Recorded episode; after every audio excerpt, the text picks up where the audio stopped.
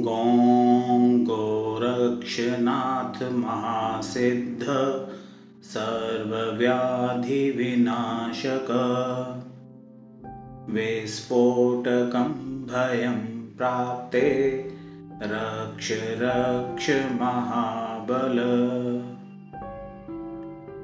यत्र त्वं तिष्ठते देव लिखितोऽक्षरपङ्क्तिभिः रोगास्तत्र प्रणश्यन्ति वातपेत्तकफोद्भवा।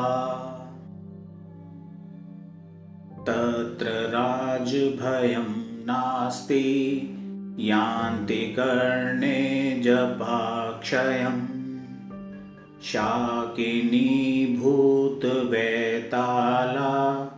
राक्षसा प्रभवन्ति नाकाले मरणं तस्य न च सर्पेण दश्यते। अग्निचौर्भयं नास्ति। ॐ ह्रीं श्रीं क्लीं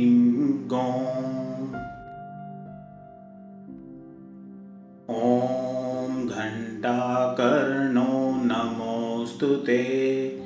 ॐ ठ ठ ठ स्वाहा